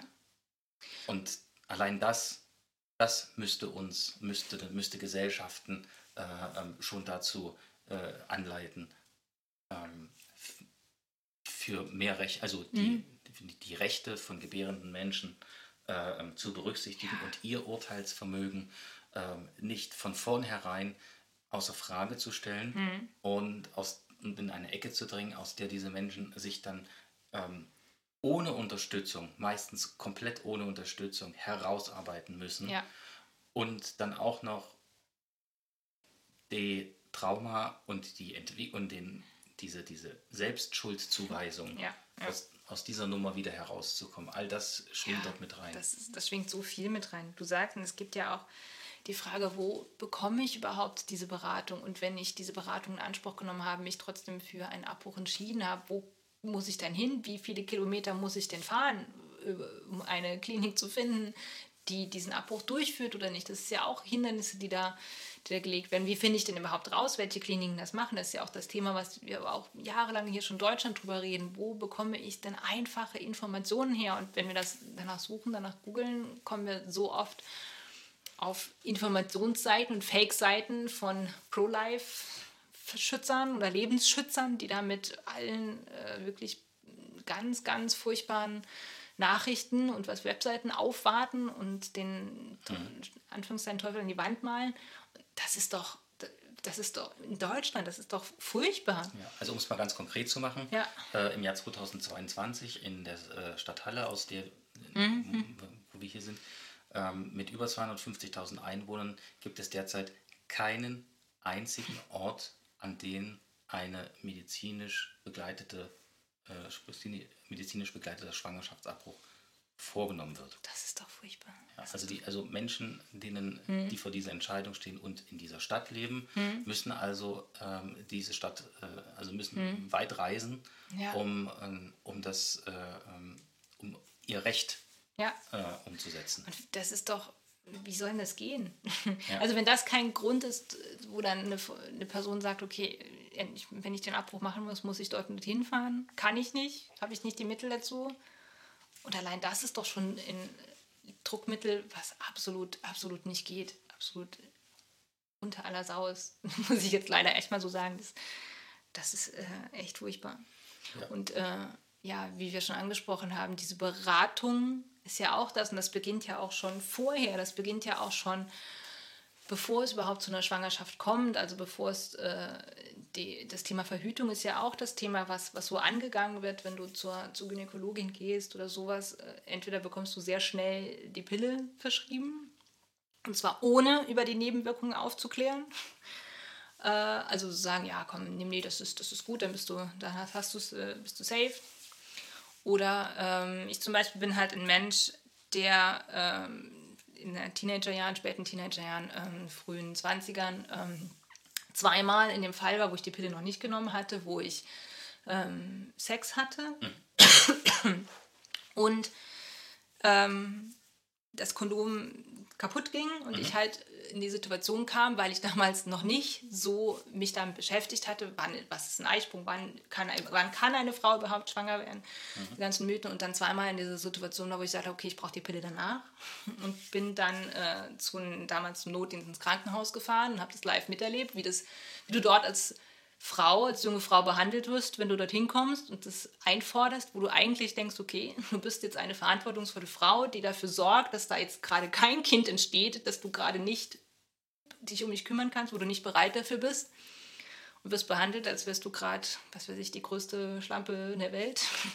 musst dem Arzt genau, musst du dem Arzt genau erklären, was da gerade passiert ist. Und er hat mich angeguckt, als wäre ich gerade, was weiß ich was, woher ich käme und wie verlottert und was weiß ich was ich wäre. Also es war absolut beschämend, das dort zu tun und äh, das äh, zu verlangen. Und, Ja. Genau. Was, was absurd, absurd ist, dass Ja. in, einem, in, in einem Umfeld, wo Menschen wissen Mhm. und jeden Tag erfahren, dass es keine, dass es nirgendwo eine hundertprozentige Garantie gibt Eben. auf etwas. Gleiches gilt eben nun mal auch für den Umgang mit Verhütung. Ja. Und dass, dass unterschiedliche Verhütungsmethoden Ja. ähm, unterschiedliche äh, ähm, Prozentanteile haben, wo es nicht Hm. wirkt.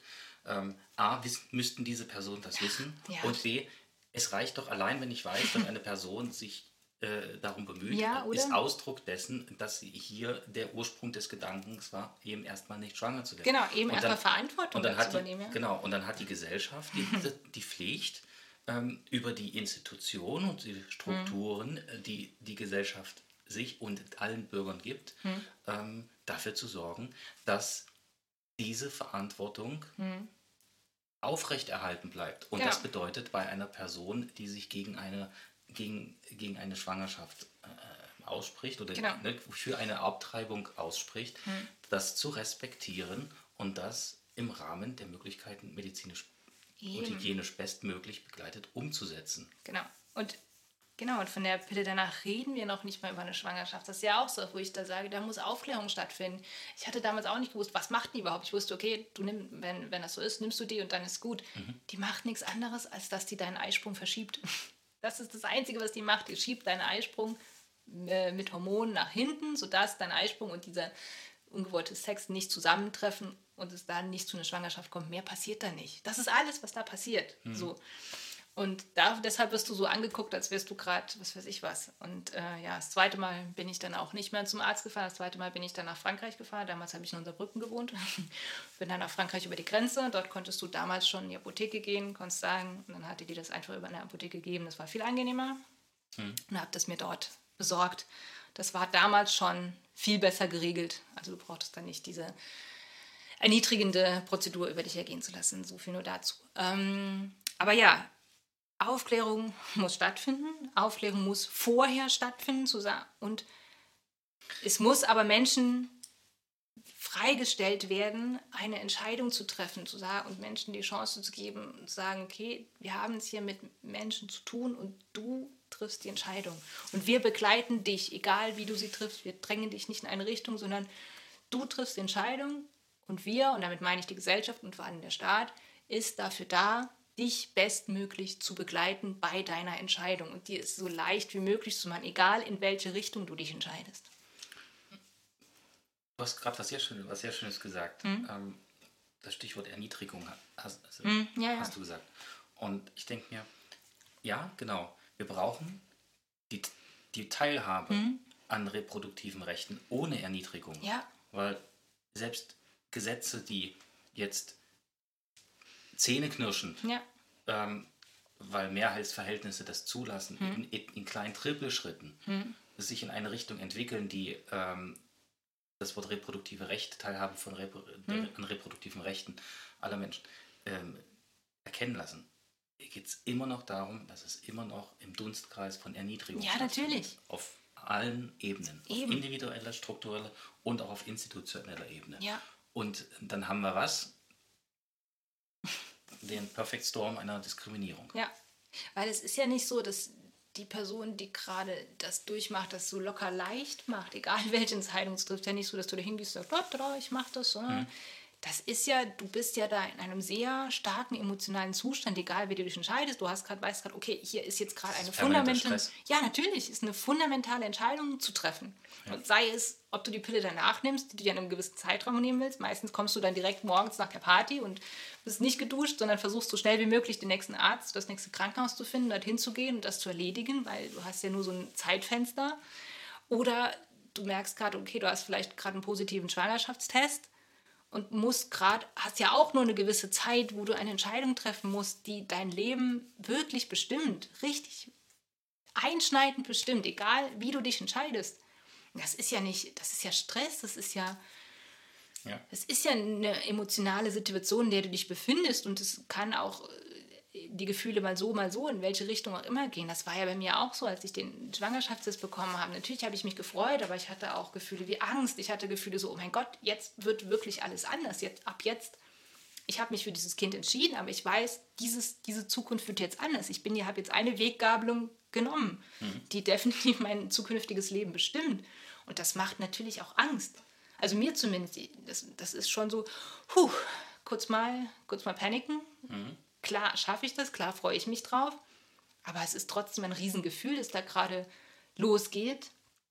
Und ich war halt in der Situation, dass ich mich schon jahrelang darauf vorbereitet habe, dass wenn es soweit ist, dass ich das Kind haben möchte. Aber jetzt stelle ich mir vor, ich bin nicht in dieser Situation, merke jetzt kurzfristig so von einem Moment auf den anderen, okay, ich bin jetzt gerade schwanger und ich kann das jetzt überhaupt nicht damit umgehen oder bin überhaupt nicht in dieser Lebenssituation, das, das zu handhaben. Hm. Und da brauche ich Begleitung, da brauche ich Menschen, die mir, mich runterbringen, die mir sagen, keine Sorge, egal wie du dich entscheidest, wir sind für dich da und wir unterstützen dich und nicht Menschen, die mir hier noch ins Gewissen reden und versuchen, mich zu manipulieren oder in eine Ecke zu drängen oder so. Ja. Diese, diese Stresssituation, die nutzt mhm. das System und, und die mhm, Gesellschaft aus. Ähm, denn unter Stress wissen wir alle, dass wir unter Stress nicht, nicht immer ähm, die Entscheidungen hm. und, die, oder, und das, was auf uns einfällt an Informationen, ja. alles äh, richtig äh, wahrnehmen, dass hm. es sich ähm, so anfühlt und, und dass, dass es, von, dass es hm. unseren Bedürfnissen entspricht und ja. dass es zu unseren Bedürfnissen gehört. Eben, ja. Und das trifft hier vermutlich genauso zu. Ja, wie, natürlich. Wie schwer vorstellbar, dass unter diesem, unter diesem Stresslevel ne, hm bis hin ins Unterbewusstsein, wo das ja auch im, ja. im Schlaf etc. verarbeitet wird. Ähm, das ist so vehement und so mhm. stark. Und dann zieht noch, ne, mhm. zuppelt die ganze Gesellschaft ja. an den Menschen rum. Ja.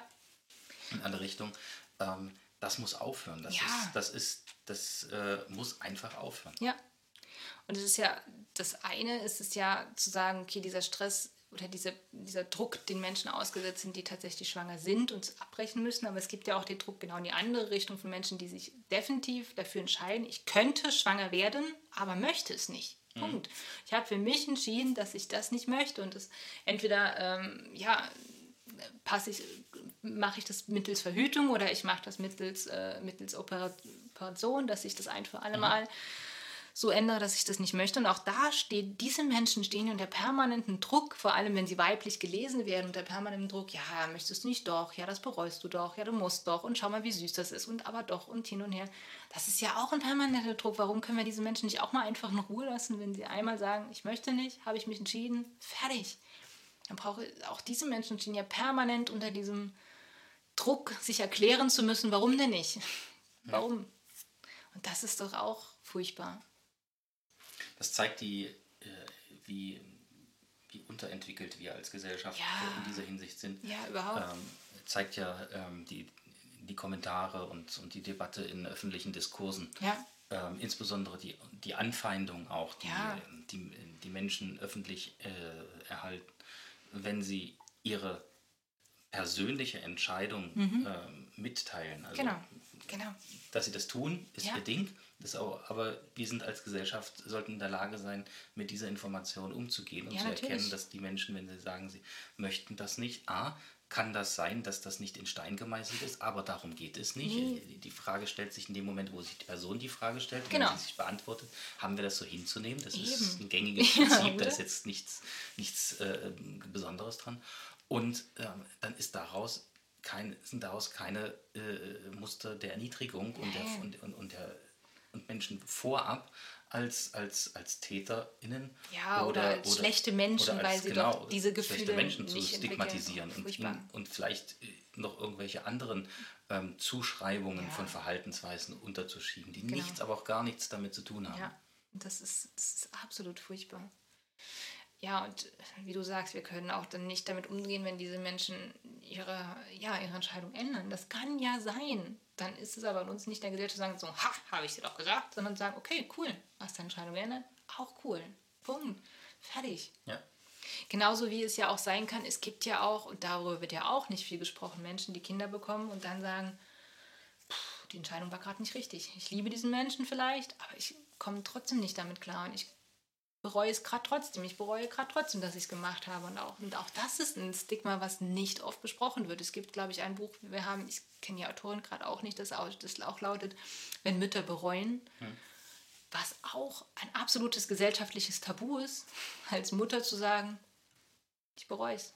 Ich bereue es, dass ich dieses Kind bekommen habe. Das, das hat ja oft nichts damit zu tun, dieses Kind nicht zu lieben oder was nochmal ein ganz anderes Thema auch wäre. Hm. Aber zu sagen, okay, ich bereue es, meine Zeit so, oder mich so zu entschieden zu haben. Mhm. Auch das ist ein, etwas, was vorkommt und wahrscheinlich viel häufiger vorkommt, als wir glauben, äh, aber auch nie, nie besprochen wird. Ich will nicht wissen, wie viele Mütter insgeheim irgendwie im Stillen hier leiden, weil mhm. sie es nie aussprechen, weil sie den Gedanken nie aussprechen, zu sagen, okay, mir ist das gerade zu viel oder ich bin, bereue es gerade. Und das kann ja auch sein, dass das heute mal ein Tag ist, wo du denkst, boah, heute wäre ich eigentlich gern, gern wieder kinderlos und würde meine Freiheit haben. Und am nächsten Tag denkst du, ach nee, mhm. ist doch das Glück der Welt und ich bin doch froh. Aber auch darüber, wir müssen echt zu einer Gesellschaft werden, wo wir sowas offen besprechen können, zu sagen, okay, mir geht es heute nicht gut. Und heute denke ich mir manchmal zurück, ach, wäre auch schön gewesen anders. Ja. Eine ganz wichtige Frage in dem Zusammenhang.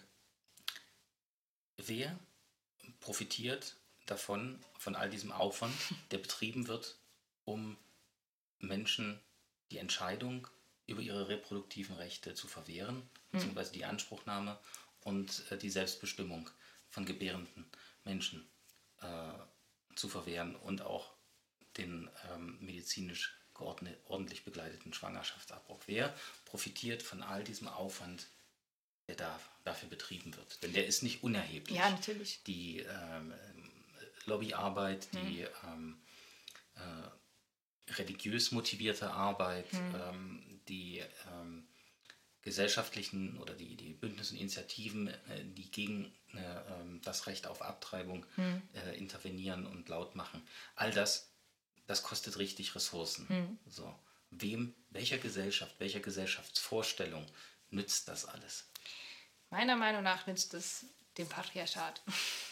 Es geht einfach nur um Macht. Es geht nicht darum, um Kinder, es geht nicht um Kinder zu schützen, es geht nicht um Schutz oder was weiß ich was, es geht nur um den Erhalt von Macht und vor allem von Macht über Frauen.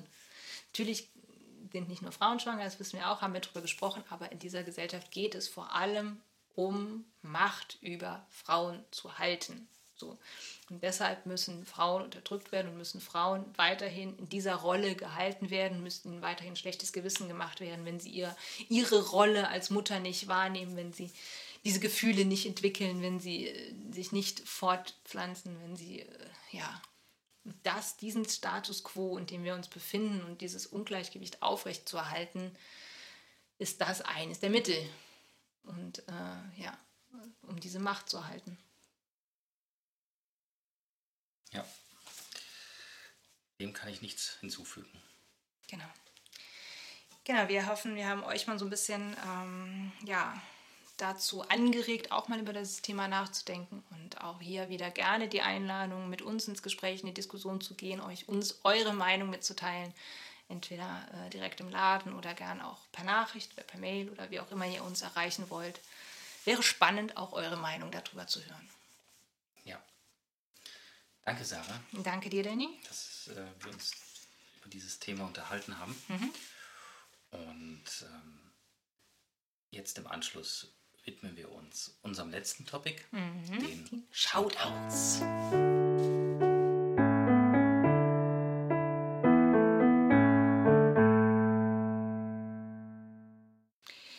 So, wir kommen zu den Shoutouts. Shoutouts bedeutet, wir stellen hier immer Organisationen oder andere Podcasts vor, die wir selber toll finden, die wir selber feiern und die wir euch weiterempfehlen wollen.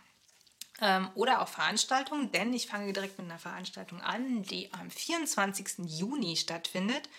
Und zwar ist es eine Lesung mit der Autorin und Kolumnistin und Podcasterin Sibel Schick. Sibel Schick ähm, ist eine ähm, Autorin aus Leipzig. Und am 24.06. liest sie aus ihrem Buch Hallo, hört mich jemand? Äh, in der Passage 13 in Halle Neustadt. Ah, cool. Mhm, genau. Und die Lesung findet um 17 Uhr statt äh, und geht bis ca. 19 Uhr. Und sie findet deshalb so früh statt, weil danach, ab 19 Uhr, wird vor der Passage 13 die sogenannte Jalla-Bühne aufgebaut. Äh, auf der Jalla-Bühne treten immer lokale KünstlerInnen auf, die ja, ein unterschiedliches Programm bieten. Und dem 24.06. ist auf der Jalla-Bühne Open Mic. Das heißt, äh, Künstlerinnen, die Lust haben, dort zu performen, können auf die Bühne kommen und können äh, Musik machen, können ja vielleicht auch ein anderes Format, ich weiß nicht, also es ist komplett offen, was dort dargeboten werden kann. Und wir lassen uns sehr überraschen, welche lokalen Künstler dort was für ein Programm gestalten. Und das wird dann am Anschluss stattfinden und wir hoffen, dass das ein schöner, warmer Tag ist. Das wird bestimmt ein schöner Tag. Zuerst die Lesung mit Sibel Schick und dann die Jalla-Bühne am 24.06. der Passage 13.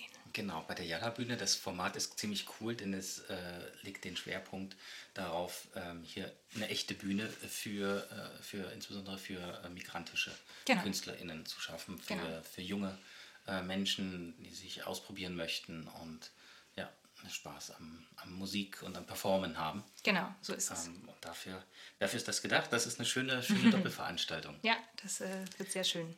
Cool. Genau, und du hast noch einen Podcast-Shoutout, den du mitbringen oder erzählen möchtest. Genau, ich habe ähm, ein, eine Podcast-Empfehlung, die, ich, die ich aussprechen möchte. Ein Shoutout geht an den Podcast Punch Up.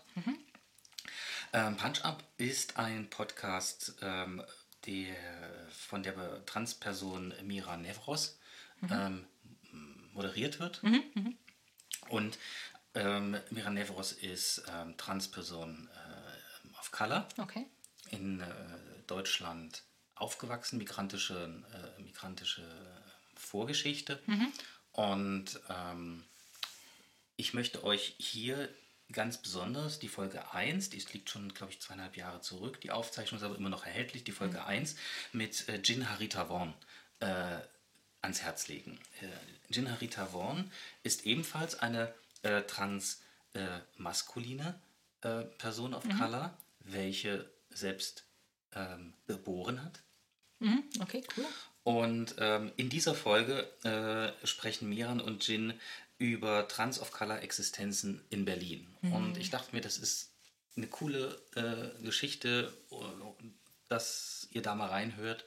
Ähm, insbesondere, wenn ihr interessiert seid an ähm, Verbindungen und Bezüge zu ähm, Communities oder auch zu Vorurteilen, die äh, ähm, dieser Stadt Berlin zugeschrieben werden, hin auf ihre ähm, Offenheit gegenüber ähm, Queer People of Color. Ähm, hört da mal rein. Ich habe mir diese Folge schon mehrfach angehört, habe da immer wieder ähm, was Neues gelernt oder auf neue kleine Dinge meine Aufmerksamkeit lenken können. Und es ist super, super wissenswert. Ja, cool. Und vielleicht haben dann Menschen einen neuen Lieblingspodcast, wenn die eine Folge 1 gehört haben, wo sie dann dranbleiben und äh, Ja, also ähm, äh, Mira Nefros hat äh, ähm, Ende 2000, Mitte, Mitte 2021, glaube die letzte Folge aufgezeichnet. Es gab insgesamt sechs Folgen. Manche sind in deutscher Lautsprache, zwei oder zwei davon sind in englischer Sprache ähm, moderiert und geführt. Ähm, und ja, wenn ihr nach der Folge 1 äh, da dranbleiben wollt, gönnt euch. Ich empfehle sie alle. Aber die jetzt insbesondere Ja. ähm, zum Pride Month. ja, cool. Danke dir. Genau, und wir haben noch eine Empfehlung, denn bald, äh, ja, Wir bleiben beim Thema Kinder. und bald eröffnet was Großartiges hier in Halle, äh, auch was das Thema Kinder betrifft, richtig? Genau, in Halle. Wir sind ja selbst erst äh, ähm, hier Anfang 2021 nach Halle gezogen, haben genau. das also noch nicht mitbekommen, worüber wir jetzt sprechen. Wir sprechen über das Projekt der Kinderstadthalle. Mhm. Ähm, die Kinderstadthalle äh, findet ähm, mittlerweile, also findet seit 2002 alle zwei Jahre statt. Mhm. Und das ist ein Projekt, in dem auf dem Gebiet der Peisnitz mhm. ähm, für circa fünf, sechs Wochen ähm, ein dedizierter Raum eröffnet wird und eine Kinderstadt gebaut wird, in deren Kinder mhm. die Menschen sind, die dort Gewerken nachgehen können, mhm. die dort ähm, Verkaufsgeschäfte betreiben, Bildungsstätten äh, betreiben und die auch ähm, für diese Kinderstadt verantwortlich sind für die Infrastruktur. Das ist so cool. Als ich das erstmal gehört habe, dachte ich so, das ist eigentlich der Traum, wo jedes Kind eigentlich hat. Eine eigene Stadt, wo nur Kinder sind oder so. Genau. Ja, es ist echt, echt, ist, echt ja. ein, ein, tolles, tolles Format und die, die Tatsache, dass es seit 2002 läuft und mhm. ähm, dass es das selbst zurzeit in, im Jahr 2020 und mit den Corona-Bedingungen, wo es nur eine Digitalversion äh, geben konnte, mhm. jetzt danach wieder ähm, auch ähm, physisch zum Leben oder wiederbelebt wurde, genau. zeigt, ähm, dass es doch ein cooles Konzept ist. Und ähm, nicht nur, dass die Kinder dort in dieser Stadt oder agieren können, ähm, sondern sie sind von Anfang an auch durch einen Kinderrat in die Entscheidungsfindung, in die Entwicklung dieser Stadt mit eingebunden. Mhm. Ähm, und wie in jeder Stadt ähm, gehört es dort auch eine Bibliothek. Natürlich. und ähm, wir von COSI, wir sind in dieses Projekt mit eingebunden und haben uns gewissermaßen als ideelle Paten ähm, für die Bibliothek zur Verfügung gestellt. Mhm. Und unter dem ähm, Stich oder dem Motto mhm. der diesjährigen Kinderstadt einmal Zukunft und zurück haben wir die Bücherliste für diese Kinderstadt kuratiert mhm. und zur Verfügung genau. gestellt und ähm, wirken im Hintergrund ähm, in Zuarbeit für die betreuenden erwachsenen Personen. Jede, genau. die, also jede, die Bibliothek ist eine Station, so wie andere mhm. Orte mhm. dieser Kinderstadt auch. Und da hat es immer auch eine betreuende Person, die ähm, den Kindern zur Verfügung steht. Genau. Und ähm, wir sind AnsprechpartnerInnen für die betreuende Person, damit genau. diese den Kindern diese Bibliothek ermöglichen kann. Genau. Die betreuende Person hält sich aber im Hintergrund und ist quasi nur da als, als Hilfestellung, aber alles andere machen die Kinder. Und die Kinder sind auch die Bibliothekare dieser Bibliothek, die dort entstehen wird. Genau, also sie werden, sie werden mit in diese in die, in die Tätigkeiten mhm. äh, eingebunden. Das ist äh, Teil des Erlebnisses äh, dieser, genau. dieser Station. Ähm, sie können von anderen Räumen ähm, und Stationen in dieser Stadt beispielsweise auch einen Forschungsauftrag bekommen haben, wozu es dann mhm. Literatur braucht, um dem nachzugehen und sich das Wissen anzueignen. Wie cool ist das eigentlich? Genau. Und äh, ja, wie du schon gesagt hast, die, mhm. äh, kleinen Jobs. Genau. Ähm, und für die Job, Jobs werden die Kinder äh, dann auch ähm, vergütet mhm. bezahlt. Es gibt da eine Kinderstadtwährung und ähm, da kann man sich dann halt an anderen, an den Verkaufsstellen dann etwas verkaufen. Ja. Und äh, ob das jetzt alles äh, süß, klebrig sein kann. ähm, oh, mit cool. Sicherheit. Mit Sicherheit auch. Ähm, ich will mich da irgendwie reinschmuggeln oder so. Ja. Ich glaube, das fällt auf. Bis zum ähm, also die Kinderstadt mhm. beginnt, äh, öffnet ihre äh, äh Türen am 24. Juni mhm. und äh, geht bis ähm, Mitte, Ende Juli. Ja, genau, wir posten es genau, auch nochmal in die Show Notes. Ja, genau, bis, bis, bis Ende Juli. Ähm, und bis zum Mitte Juli, also bis zu dem Ferienbeginn, ist es so, dass sich ähm, das Schulträger äh, in, hier in, in Halle und Umgebung äh, ein, Zeiten einbuchen konnten, mit denen sie, ähm, wann sie mit Kindergruppen und, und Schulgruppen mhm. ähm, diese ähm, Kinderstadt besuchen. Mhm. Und danach äh, können wohl, soweit ich das richtig verstanden habe, auch, auch, auch privat oder in, in individuelle mhm. äh, und Familien ähm, hier ähm, dort die Kinder in die Kinderstadt lassen. Erwachsene genau. müssen leider draußen bleiben. es, gibt, es, gibt, es, es, gibt wohl Tag der offenen Tür. Genau, es gibt äh, Tag der offenen Besuchertür, aber es ist tatsächlich so gedacht wohl, dass die Kinder da rein dürfen und die Erwachsenen bleiben tatsächlich draußen. Ja. Also nicht, dass ihr jetzt glaubt, ihr könnt mit euren Kindern dahin, sondern eure Kinder gerne ihr nicht. Was ja auch, auch richtig cool ist irgendwie. Ja, ja genau. Und äh, wir werden freundlicherweise unterstützt mhm. von ähm, äh, Verlagen und Kinderbuchverlagen, ähm, wo wir um Bücherspende gebeten haben, entlang genau. der, ähm, der kuratierten, der ausgewählten Titel. Genau. Und genau. die Bücher, falls euch das noch interessiert, wenn die Kinderstadt ihre Pforten wieder schließt, werden wir ähm, die Bücher, die dafür angeschafft worden sind, dann quasi in Dauerleihgabe der Passage 13, die haben dort auch eine kleine Bibliothek, mhm. ähm, die noch äh, Bücher benötigt, äh, zur Verfügung stellen. Genau. Und wenn dann das Motto einer Kinderstadt 2024 beispielsweise sagt, da wäre, da könnten wir dieses Buch nochmal verwenden, mhm. dann ähm, leihen wir uns das quasi von der Passage 13 dann für den Zeitraum zurück. Genau. So ist das Konzept. Und ähm, ja. Genau, genau. Und für euch, damit ihr wisst, welche Bücher dort sind, äh, wird auch bei uns im Shop wird eine Seite geben, wo alle Bücher nochmal gezeigt sind, die auf der Kinderstadt in der Bibliothek zu finden sind. Und wir werden auch einen Büchertisch bei uns im Laden machen, wo wir äh, die Bücher der Verlage ausstellen. Wir haben teilweise ja auch selber die Bücher bei uns mhm. im Laden. Und bei unserem Instagram-Kanal wird es immer, immer Posts dazu geben, welche Verlage Bücher gespendet haben, wo wir die Bücher auch nochmal so ein bisschen vorstellen, weil wir haben uns da echt Mühe gemacht. Wir haben echt schöne Bücher rausgesucht und vielleicht sind die auch außerhalb der Kinderstadt für eure Kinder oder für euch selbst interessant.